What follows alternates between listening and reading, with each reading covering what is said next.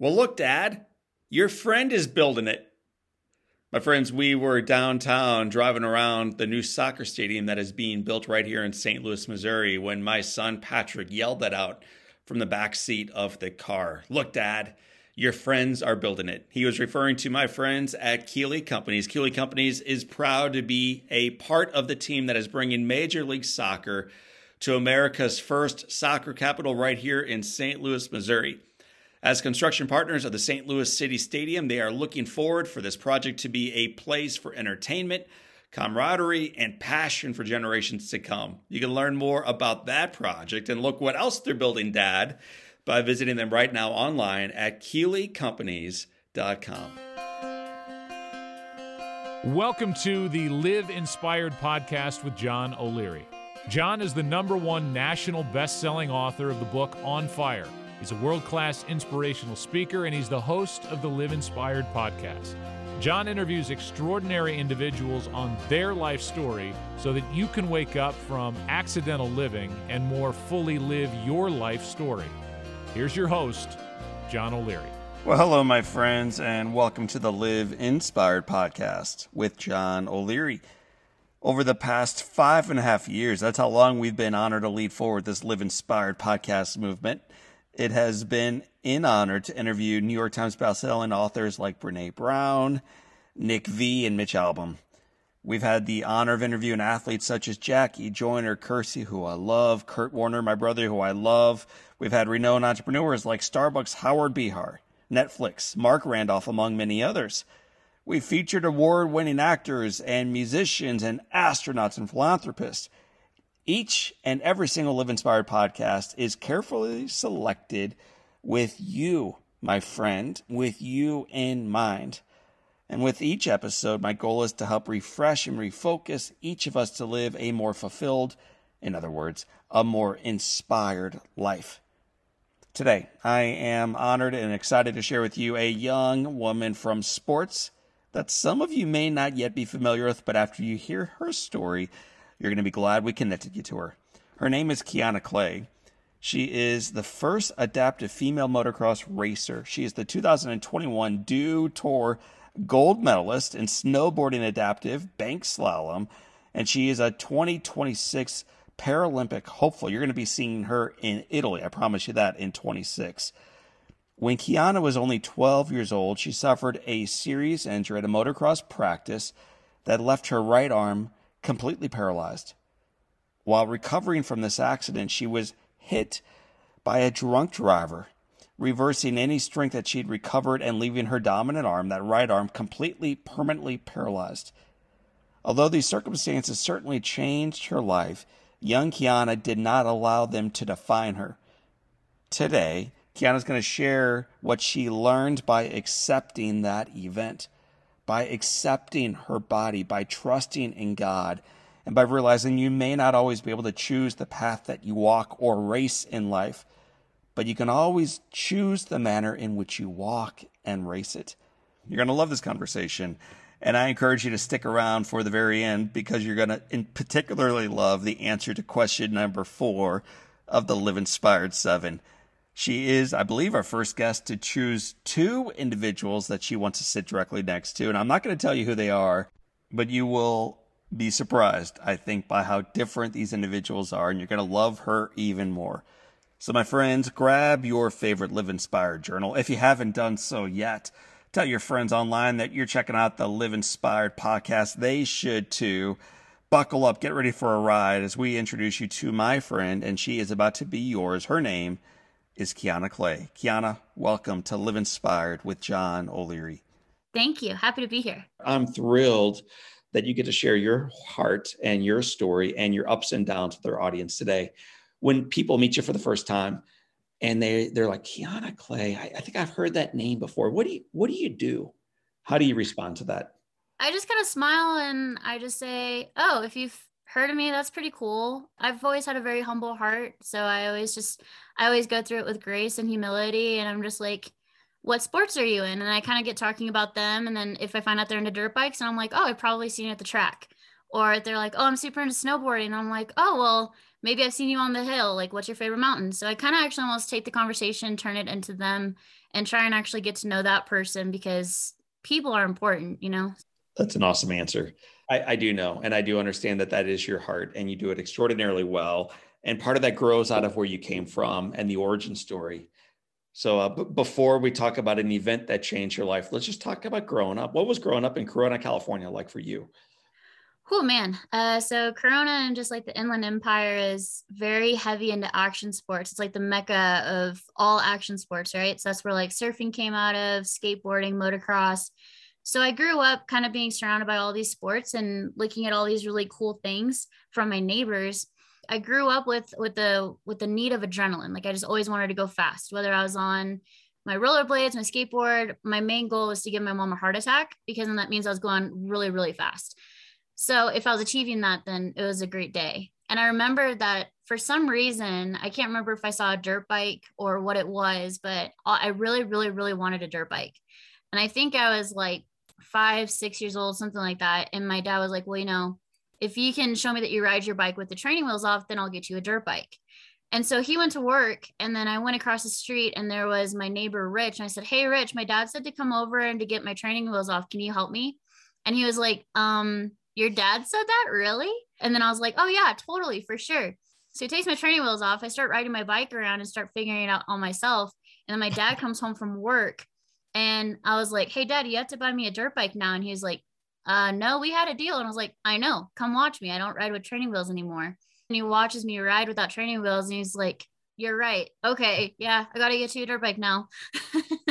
I've always been very determined. I've always been called like bossy by like all my peers because I was just, I'm very tunnel vision. I always have been. I've always known what I wanted to do, what I've wanted to accomplish. And I just always known that I wanted to go fast. Mm. What a great story. Talk about your dad a little bit. What, what was he like as a father to a young five, six, seven year old girl? even till this day, my dad's my biggest cheerleader. He's always supporting me. He's always encouraging me, even in the moments where like recently started like dealing with depression and stuff. But even whenever I get like really stuck in my head, he'll be like, take the emotion out of it. What are your options? How, what are ways that you can go about this? Stop crying about it, put it into action. And I mm-hmm. think my dad growing, like raising me up to be super tough. So I think just having really tough parents made me look at a lot of situations of you can sit and cry about it or you can go and do something about it.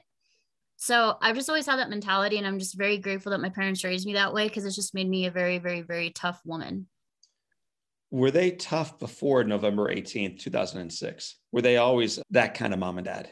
Yes. My mom never really supported me racing because she was always afraid i was going to get hurt. That and it happened but my dad was also just very tough because he knew the potential and the love that I had for the sport and he knew that I could go pretty big with it and do very well especially during that time in the early 2000s when the Women's Motocross Association was at its absolute peak. Female motocross racers were coming out everywhere and actually doing championship series and doing really, really well with it my dad was very tough on me with racing. Um, he held me to a really high standard, which I think developed me into a very competitive person. But I think I've also always been competitive, and he just he just fed into it, which just made me a, a really good competitor. Well, you would need that for the fight that was about to arrive. So I, I dropped yeah. a date a moment ago. Let's come back to it now. November 18th, 2006, you're in Texas. Tell our audience who may not yet know your story what happened my whole goal and my dream was whenever I turned 16, I wanted to become this professional motocross racer and get signed by Honda or whoever I was riding, whoever I wanted to ride for at the time. And so I had these big dreams. And so I lived and breathed racing for sure. And I was at this one race that was pretty much a practice before the Women's Cup that was on Thanksgiving week. And it was on November 18, 2006, that I was racing at Freestone County Raceway in Wortham, Texas and it was super muddy. It rained pretty much like the whole week before. And, you know, I went out there and I saw that everybody was starting to get their bikes kind of stuck in the mud. So I go out there for practice. My bike is completely caked with mud and I have absolutely no traction on my tires whatsoever. And so I go over the finish line jump and I land. And because I had no traction, and it was so slick, my back tire completely slid out. And there was another rider immediately behind me. Mm. that didn't have any time to react. He saw me on on the ground and his front tire was spinning and he tried to avoid me the best that he could. But his front tire went right over my neck, broke my neck, and ripped the nerves out of my spinal cord. And it flew me about eight feet into the air. I was knocked out for about seven to eight minutes.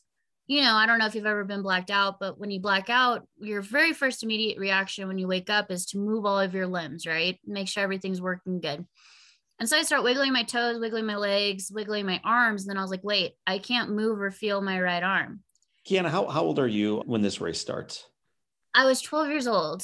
You mm-hmm. tell this, this thing so succinctly and, and almost non emotionally. Talk about that even. You're able to pull some of that emotion out of it. But I would imagine when you reflect on it honestly, it is incredibly emotional.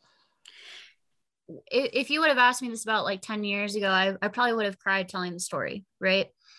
But I would say now, whenever I look back at my accident, I have such a grateful heart where I'm so thankful for that because it makes me feel more of a warrior. It makes me feel more of a fighter. I feel like I have a huge belief in God. So I have way more confidence and a better relationship with God and so much more trust because the dreams that I had, I had no idea that the WMA was going completely fall off the face of the earth and women would no longer have any sort of career opportunity at all in motocross. But with me now riding with one arm, I'm literally living my dream, but more so than I thought ever possible.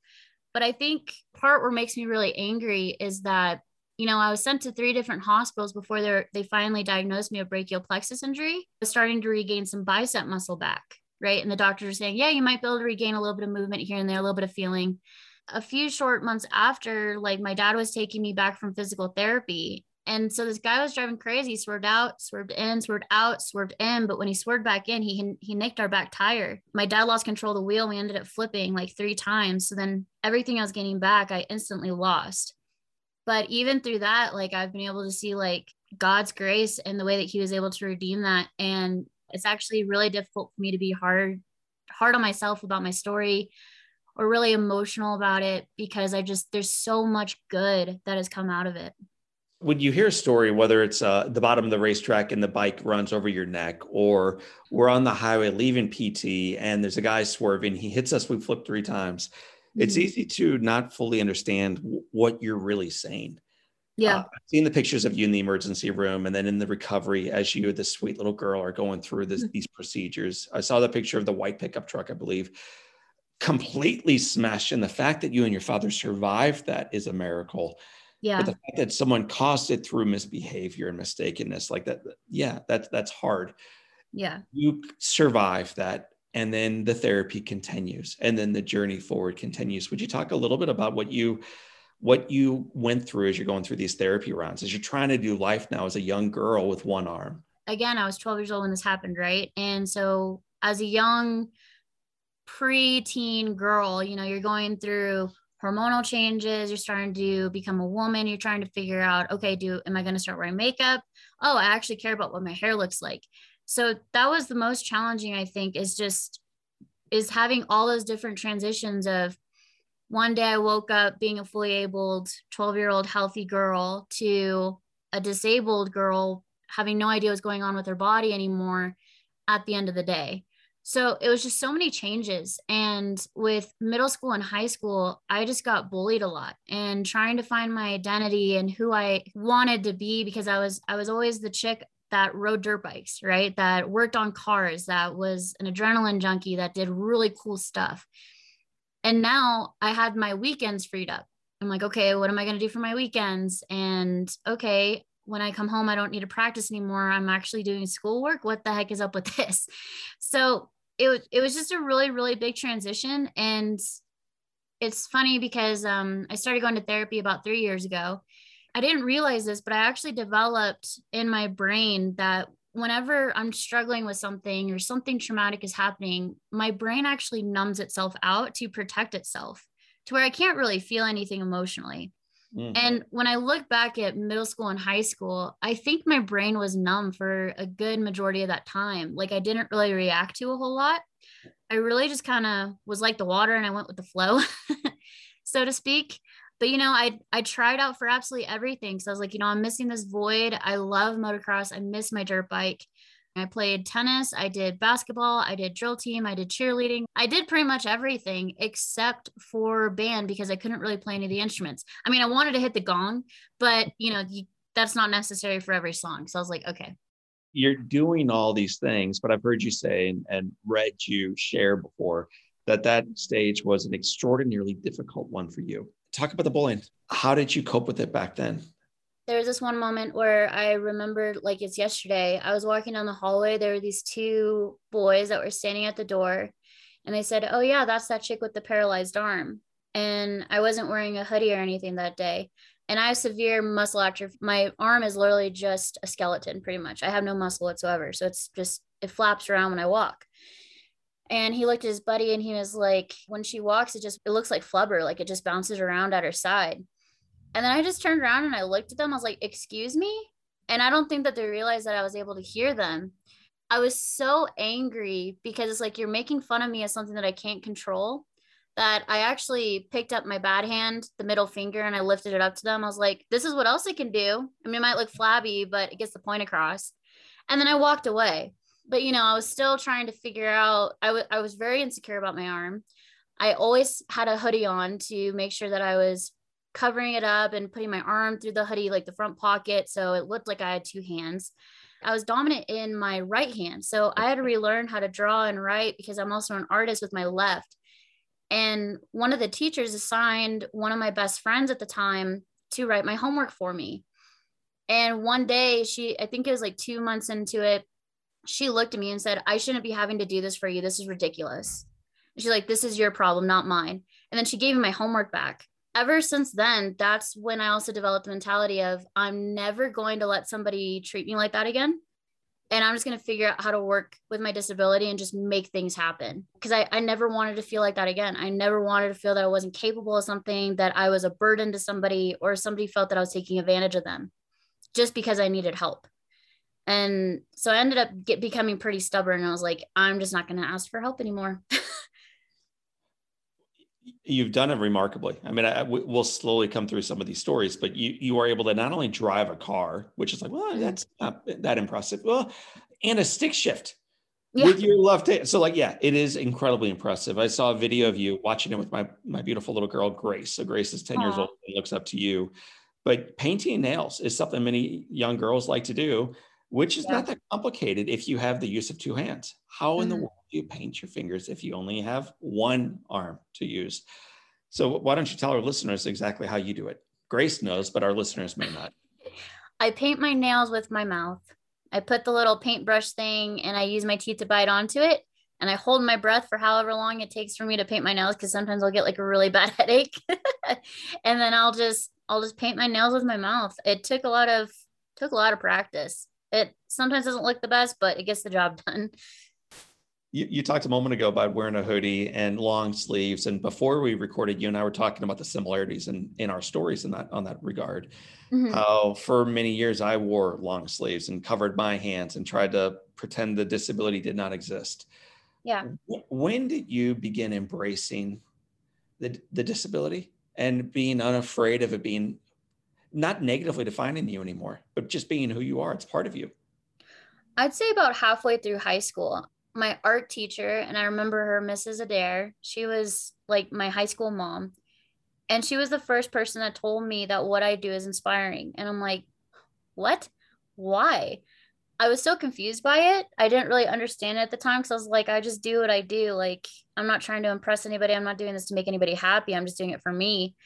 But when she told me that, that's whenever I started to actually embrace my arm and be like, you know, if I keep hiding it, I can't help people. But if I show it and show that something's wrong and it leads people to ask questions, I could help motivate them or I can encourage them or I can, what they like to say today, inspire them or hear their stories or develop a relationship. So I've developed a new mentality now of rather than being ashamed of my disability and the fact that I look different, I now fully embrace it of the uniqueness where I'm like, I don't want to look like everybody else. That's boring. Hmm. I want to stand out. I I want to be me by my own definition and by the way that God sees me and I know that when I go to heaven, I'm getting a new body. So it's like, why am I going to, why does it matter right now? Like, why am I going to be focused on vanity when nobody cares about it but me? Hmm. So if I fully embrace it and I, and I can embrace it as a part of who I am, it doesn't matter what anybody else thinks because I'm secure in myself. And that's what matters at the end of the day. You also have mentioned in the past around body image. Mm-hmm. And, you know, the accident happened when you were 12. It certainly changed your life, and and your right arm became completely immobilized and unable to to move whatsoever. And then atrophied. It became really skinny and different than your left arm. Young people, I was going to say young girls. It's not young girls. It's young people, all yeah. young people. And as you get older, you realize, dang it, I haven't outgrown it. So all listeners, struggle with body image. They struggle with sense of self. When they look in the mirror, they wish they were something that they don't see staring back at them frequently. You're yeah. going through this as a as a young teenager and then as a young woman. When did you begin to look in that mirror and love what you saw staring back at you? I mean, whenever I look back at my younger years, I regret that I didn't have the mentality then, but I think I had just like anything difficult, I had to go through that in order to develop the mentality I have now and to appreciate it what would you say to someone whether they are 12 years old like you were or they are a little bit more seasoned like some of our listeners and viewers mm. who uh, are struggling with their body or their their sense of self and how they're different than they wish they were one of the things that i've learned obviously through a lot of personal experiences i've cheated death a few times and so i'm like you know we can die when we have no idea when we're going to die if i was to die today my friends aren't going to say, "Oh yeah, do you remember Kiana's stretch marks on her thighs? Oh my gosh, I can't believe her. That was that was insane, right?" No, no, no. No one's ever going to comment about your muffin top when you're when you're gone. No one's going to comment about your limb when you're gone. No one's going to comment about any of this stuff because it, it doesn't matter. It's just all vanity. If you feed into that insecurity, it's just going to lead a whole trail of negative narratives that you've made up in your own mind and just lies that are completely untrue about yourself. Because you your body does not define who you are. My arm doesn't like make me selfish or make me humble. I make myself humble. I make myself giving because of what i've gone through with my arm so you can use whatever body image that you're struggling with to strengthen yourself to motivate others to create relationships or just to get out there and do what you want to do but I've just quickly learned that if you if you have these body images, it's just holding you back of fulfilling what your purpose is. Hmm.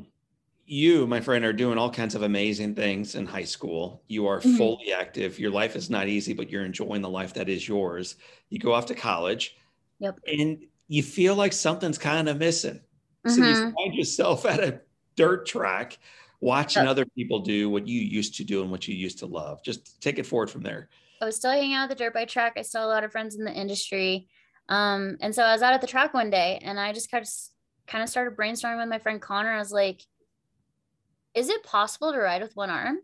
And he was like, you know, I, I don't think so. I've never seen anybody do it. And I was like, huh, okay. And there is this KX 110, which is just a little pit bike. And we kind of started sitting and looking at it. And we are like, you know, we could probably make this work. I had no intention of getting on the track, no intention of racing. I just want to ride around the pits. And so we end up rigging up this pit bike. He brings it to the track the next day. I swing my leg over it and getting used to the upside down throttle, I almost loop it out into a tree. But then I was like, no, it's totally fine. I can figure this out. There was this little kid track. And so I take this little pit bike on this little kid track and I'm riding around. I start jumping it. I start doing these corners and I'm like, yes. It was like sitting on that bike reminded me of who I was. Like I felt so at peace. I felt so whole. I was smiling the whole day. I did not get off that bike for about like three hours straight just to refill for gas. And then I started looking over at the big track and I was like, know, I'm sure you're, I think I could do that. That that's easy. Whatever. Mind that this was probably one of the gnarliest tracks in Texas at the time. It's called Underground MX, and a lot of pros go there just to train because the it's it's insane. And whenever I look back at it, I was like, what was I thinking? but so I just started going out there and started riding and I was super happy. And, you know, this was around the time that Facebook was starting to become more popular. There was a photographer out there and he was taking pictures. He took a picture of me and he tagged me on my Facebook. And I was like, oh Lord, now I got to tell my parents. A little later that week, I sat my parents down. I was like, hey, you're probably going to see this picture of me, but I'm back to riding. I'm very happy. I'm probably not going to stop. I don't know if I'm going to race again, but even just riding around the track, I'm super, super happy. A few weeks later, my dad comes out to the track. He went in and helped me buy a bigger bike that was more fitted for me and helped me get like all the best safety equipment, like helmets, padding, gear, the whole nine yards. About a year and a half later, I end up having my first gate drop. I'm I'm very grateful that I did that because it's opened up my career that I have now and a lot of really cool things in my life. So if I didn't take that initiative and believed in myself and listened to myself and what I wanted for me out of my life, I really don't know where I would be right now. You're talking about it open up doors to some things. Mm-hmm. Cycling, surfing, snowboarding, skating, mm-hmm. on and on, and modeling, speaking. You've done all these amazing things. Looking back at this journey, and I recognize you're in the middle of it. You're in your mm-hmm. mid 20s with a life, God willing, in front of you. What has amazed you most, first, on what you've overcome? Like, I, John, I can't believe I'm able to do this. And then, secondly, on the response from others as they observe you. So, what, what's been most amazing for you for what you've been able to achieve? And then, secondly, what's amazed you most that others say about you? Honestly, I don't I really don't find myself amazing just because I, I just do what I do. I know what makes me happy and I just do it. Like I just I don't think about it. I don't wait for someone's approval about it. I mean, my doctors and my entire family didn't support anything that I did at the time, but now they're now they're super proud of me. So I don't necessarily just find it amazing. It's just more of don't listen to other people about what you want to do with your life as you listen to you know the whisper in your ears whether it's god or reflection or figuring out ultimately who you are and whose you are and what you want to do so you start living your life but while you're living it others are watching yeah and the, yeah. the folks around you and around the pit and around the racetracks it keeps growing it keeps swelling the attention you've gotten around this has just been probably awe-inspiring for you are you yeah. are you surprised by that I'm a little surprised by it just because social media wasn't a thing when I first started writing. I didn't start writing for any type of opportunity. I didn't do it for attention. I didn't do it for kudos. I did it because I wanted to do it. And I I did it a, a lot behind closed doors just because I wasn't racing for a while. So I had no expectations of it. I just knew what made me happy. I knew what I love. But what's really cool is just to see the the support of moto be become so and i'm just speaking about motocross specifically because I, I still think it's pretty fairly new but just how much they've embraced adaptive riders and how many other adaptive riders I've met, like Mike Schultz, he rides with one leg, Max Gomez rides with one leg, uh, Carson Fisk, he has one arm too, and he rides with his with his nub. It's just it's really really cool, and it's just I think my biggest thing that I've just been really excited to kind of show with my writing is you can be a girl and you can be a disabled girl and still go and ride and race against fully able competitors not only beat them but you can still be good. Like you can still pursue this. Am i ever going to be first place at loretta's? No. But at the end of the day i don't care about that. I get to ride my dirt bike and that's all that i wanted at the end of the day so not everybody who listens to our voice today will be riding a dirt bike later on today, but every one of us will in the next few days or weeks have bad days. Yeah. When you have one of those days, whether it's on a track or it's in a mirror or it's by yourself and you're just, it's a struggle.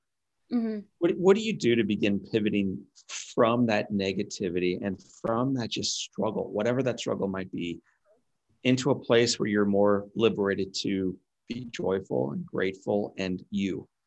I do a lot of journaling. I do a lot of reflecting. And I talk to my dad probably about three, four times a day. He's my best friend and he's 1000% my sounding board. And so if I'm struggling or having a bad time, my dad is one of the very first people to be like, you can say all this or you can put action to it. I've also known that you can sit and dwell on the what ifs, but it's not going to change your situation or what you're going through right now. Is it productive? No. Is it creating false narratives? Yeah. Is it putting more lies in your head and creating more of a negative train of thought? Yes.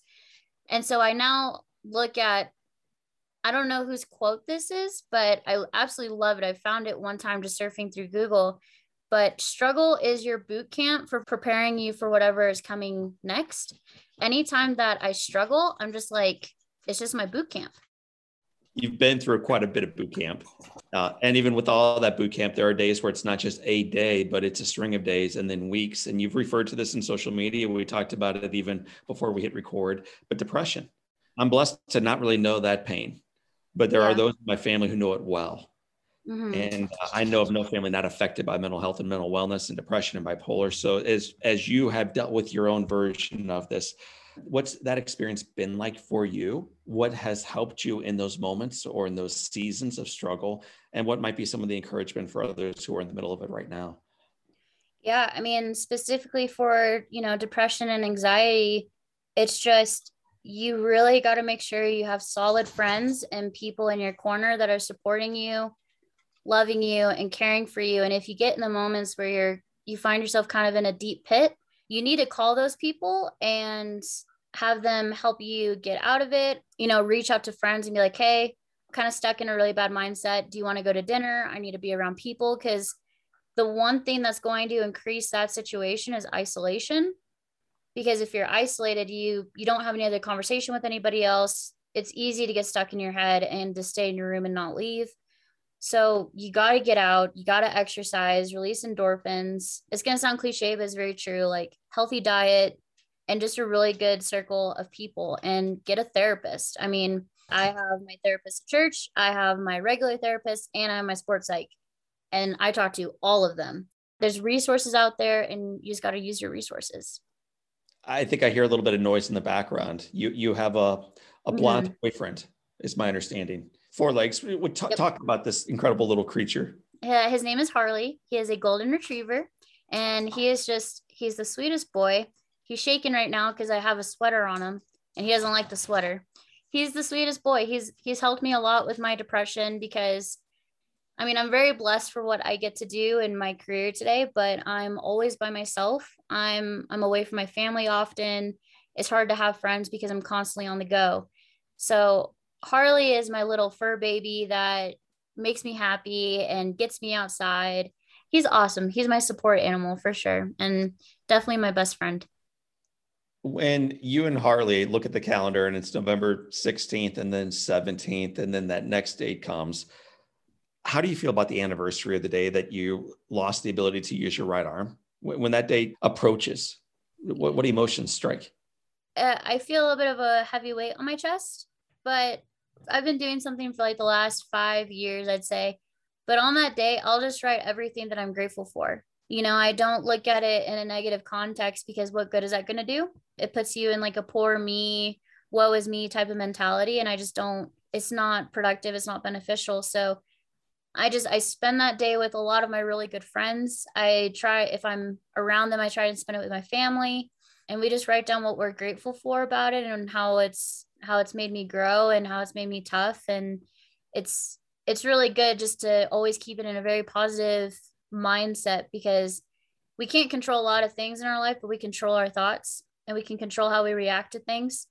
And so i always want to make sure that i'm reacting on that day and controlling my thoughts on that day to be positive and uplifting towards myself and to love myself and to not be hard on myself and know that i tried my very best in everything since then you uh, have a surgery coming up. Yes. Would you tell our listeners a little bit about that and, and ultimately what led to it and how are you feeling about it? Yeah, so I have been thinking for the last four and a half years about amputating my arm. And I've put a lot of thought into it because it I I've I'm very well aware and I've come to terms very honestly that I'm not getting my arm back. And I'm okay with that. But it just doesn't make any sense to have a dead weight that causes me pain on my neck, my shoulders, and I have a lot of subluxation because I don't have muscles pulling my shoulder and my bone up into the socket. So it's like, why have something there that doesn't work? And so I've actually decided to go ahead and amputate it. And it's about a week and a half away. It's on uh, the 25th of this month of May. And I'm really, really, really excited about it. I'm actually doing a little mini documentary by myself about like my feelings about it. I'm going to do it um, the day of and recovery and, and everything. But I have a lot of friends with upper limb disabilities since I do adaptive snowboarding competitively. And I've seen how they've been able to use their nubs to hold a piece of paper down to sign or to use their nubs to help tie their shoes. And so I think it's just going to be a lot more of a, a huge enhancement in quality of life, as well as my athletics, which I'm really excited to kind of see and start modifying and experimenting with. But I'll be able to actually snowboard without my sling, which will give me better balance and better flexibility, better mobility. So I'm just very, very, very excited. I think it's going to be a really great move. What an awesome answer. I honestly wasn't ex- expecting such raw optimism for it. As you're struggling though, because I would imagine there is some anxiety. What what yeah. concerns you about this massive decision? It's you've been living like this now for almost 14 years, and it's going to be a, a transformational moment when you wake up from surgery. What what concerns you about that? I think the thing that concerns me is that I'm not too sure how my body is going to react. And I'm not too sure what to expect because everybody with their nerves is significantly different. So I already deal with neuropathy pain where, you know, my nerves feel like they're trying to refire and they're sending electrocuting, throbbing, and bee stinging pains down my arm 24 7.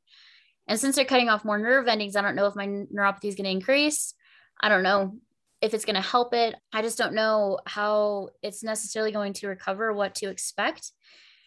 And it's not like I can go ask somebody because everybody's nerve damage injuries are significantly different from other people's. It's not like a broken bone where you can heal it up and sew it back together and it's all good. It's a lot more complex. So I think that's the only thing I'm very nervous about. It's funny that I that I mentioned this earlier, but again, the just the vanity aspect of I am going to officially look disabled. I will be missing a limb. And just mentally preparing myself for comments, critiques, and just reminding myself that their opinions don't matter and that i'm doing this to enhance my to enhance my life to enhance my mobility and has nothing to do about them and if anything to feel sorry for people that look down on people with disabilities. I don't understand how people can't be empathetic or sympathetic when they don't even know what it's like to be disabled or to have to modify your entire life. So rather than being angry but feel sorry and have a gracious heart towards those, those people. Thank you. That's beautiful. You are a role model. And when you hear that I don't think people I don't think it's that they they imagine themselves necessarily finishing first, whether it's snowboarding yeah. or skiing or water skiing, or a million other sports that you somehow are a part of in your life. It's mm-hmm. epic. You're a role model for something far different and I think far better and bigger. So when you think about what you're a role model for, whether it's a young girl looking up to you or uh, an audience member in the crowd cheering you forward, wh- why do you think it is that they look up to you? What do you think it is about you that they cheer and that they they hope they recognize within themselves? I think it's because I'm a very big people person. Like like whenever I got sponsored by Burton, I'm the first adaptive snowboarder they've ever signed. But when I got sponsored by them, my team manager was like, "Hey, we have these pro form codes." And I asked him, I was like, "Do you mind if I give some to my teammates?" Whenever I get blessed with opportunities, I'm always sharing my opportunities with people around me. I'm always trying to help people. I'm a huge giver. I have a huge heart of giving. I love helping people. Um, I love encouraging people. Like if everybody around me is taken care of and smiling, then I'm happy. I've just always been a, a, a very big person about taking care of those around you and developing good relationships because sports are cool and all, but if you're not enjoying the sports with people that you're with, the sports aren't really that fun. Right. So it's all about the relationships. It's all about the people around you. And I think that's what our culture has lost is that we've like culture has now developed this me, me, me, like self-care, which is great. Like, yeah, take care of yourself, but to an extent where if you're idolizing yourself and putting yourself above other people, then I personally think that that's a problem. And so I think that's why I stand out in a bunch of sports is because I don't have that that mentality. Like I'm always trying to help everybody around me all the time. Kiana Clay, we have seven questions that tether all of our interviewees together. But before I get into the first one, my final question in the in the regularly scheduled program is this: mm-hmm. What's next for you? As you look ahead, you've got a major surgery coming up, and then the next step after that. But what, what are you excited about looking ahead? After the surgery, recover well, take care of myself. But my next big goal is to be the first upper limb female to represent the United States in Italy for the Paralympics in 2026. I'll be cheering for you. Thank you. And I, I don't think I'll be alone. So here we go. The Live Inspired Seven with Kiana Clay begins with this. Kiana Clay, what's been one of the most inspirational or impactful books you've ever read?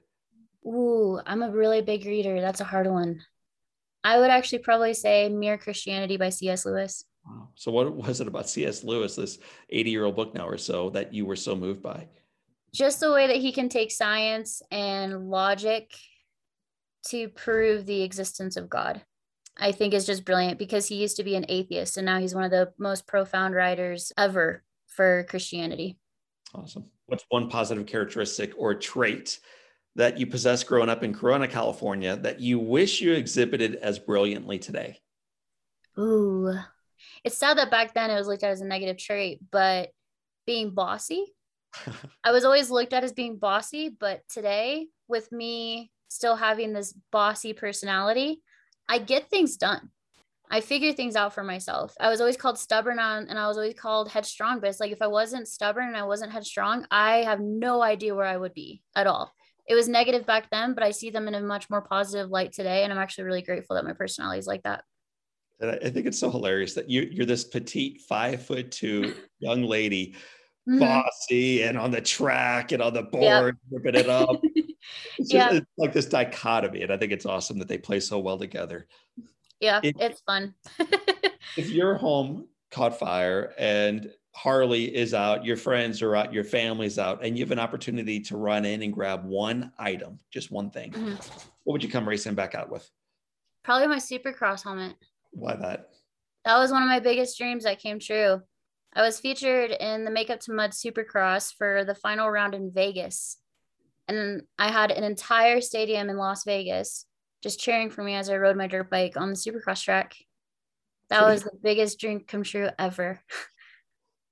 if you could sit on a bench and have a long conversation with anyone living or deceased, who would you like to be visiting with?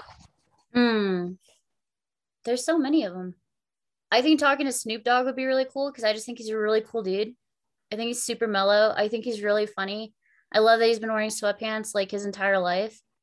But then I also think that, you know, obviously talking to people who've written the Bible, I think would be really cool too. Like Paul, I think it would be awesome to hear what it's like to be in jail and pretty much write a good, good chunk of the Bible while he was in jail. Like that's just gnarly. There's so, there's so many so many good ones. we got Kiana Clay on the beach in California right now. To her left is St. Paul, and they're talking about Romans, and to the right is Snoop, baby. He's got his sweatpants yep. on, yep. and they're still not talking about life. that would be a cool conversation to uh, right. To I think it would be pretty awesome. what a great contrast. Best, for sure, huge contrast. What's the best advice that Snoop, St. Paul, or anyone else has ever given you? definitely my dad. He's always given me good advice though, especially when he tells me stop talking about it, start doing something.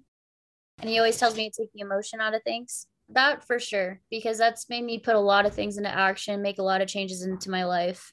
Stop talking, start doing. Mm-hmm. This is important with motocross. It's important with uh, uh an accident as a 12 year old, and it is critical in life. Stop yeah. talking. A lot of yep. talking. Let's start doing.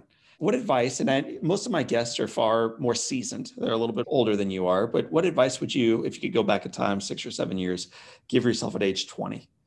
No matter where you come from, no matter what traumatic experiences you've lived through, no matter what disability you have or circumstance, just anything negative that comes into your life, you have the opportunity to make it into something good and you can make it into what you want it to be.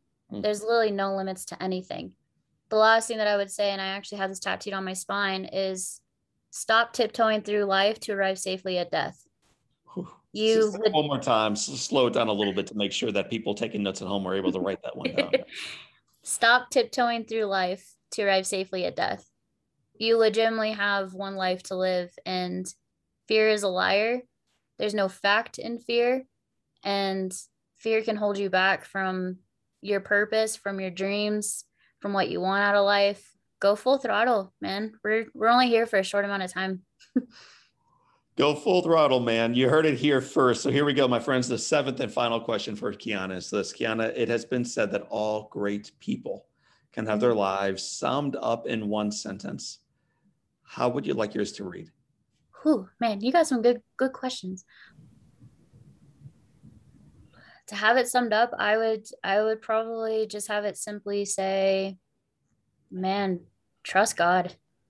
Super simple, but we get caught up so much in ourselves and what we think, but all we see is just what what's right in front of us, while he sees the entire picture, and we just see this one little mess rather than seeing that it's an entire garden.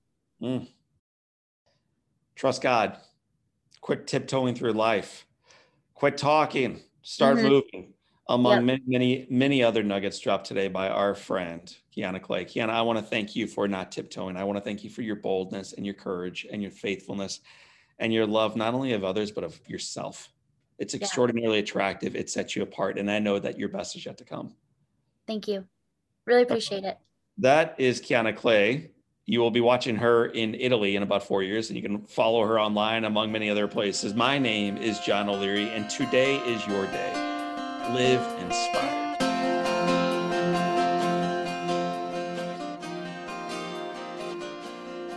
My friends, I mentioned on the front side of the conversation that you were going to feel as if Kiana was your friend by the end of it. And I, I believe that we lived into that truth together. That there were three things from this conversation, many more than three, but three things that specifically I wrote down to bring back into the light to share with you as we wrap up this conversation. The first was this her notion, her idea, her challenge of this stop talking, start doing. Whew. Stop talking, stop talking, and start taking action. That is huge in every aspect of life. The second is this Do you remember the advice that she would give to her 20 year old self? Well, it wasn't that long ago, but this is what she would have said to herself just five years in the in the past. Kiana, no matter where you've come from, what traumatic experiences you've lived through, what disability or negative circumstances that have come into your life.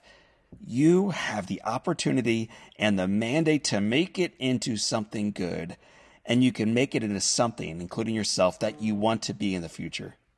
That is huge. It's incredibly important for this young lady to be reminded of. But I also felt moved by it in my own life and thought you might in your life. So that no matter what we've been through, you have the decision. You have the say on how you step into this day, which brings me to my third point. Kiana this week is having her dominant right arm amputated. And yet, the faithfulness and the courage and the audacity that she attacks life with is the exact same way that she is looking forward to the surgery this week. And so, as we step through this week, as you get back into your day, my invitation for you is to have that same kind of faithfulness, the same kind of courage, that same kind of zest for life in your life. And to also keep young Kiana in your thoughts and prayers as she goes for this surgery, comes out of it healthy, and lives into a life even better tomorrow than it was yesterday. I want to thank you, my friends, for being part of our Live Inspire community. And if you are looking, to go down a path similar to the one you just experienced with Kiana, let me recommend two possible selections. The first is Bethany Hamilton. She is the original soul surfer. She is the woman who survived a shark attack and then she got back on that surfboard. It is a phenomenal conversation. And another one that is similar to it is with Christine Ha. No, different experience, not in the water, but early in her life at age 20, Christine lost the ability to see instead of giving up on her life. However, she leaned into one of the passions within her life, which was cooking. You're going to hear a lot more, my friends, than just how to make a good recipe in that conversation with Christine Ha. You're going to hear the story of a champion for life. She's awesome. So is Bethany. And I want to remind you today, so are you. If you want to learn more about either of those conversations or all of our episodes on the Live Inspired podcast, check it out on our primary website. It is found at John O'Leary johnolearyinspires.com forward slash podcast. I'm going to say that to you one more time. johnolearyinspires.com forward slash podcast. So for this time, you know where this thing's going next. And until next time, my name is John O'Leary, and today is your day. What a gift. Live inspired.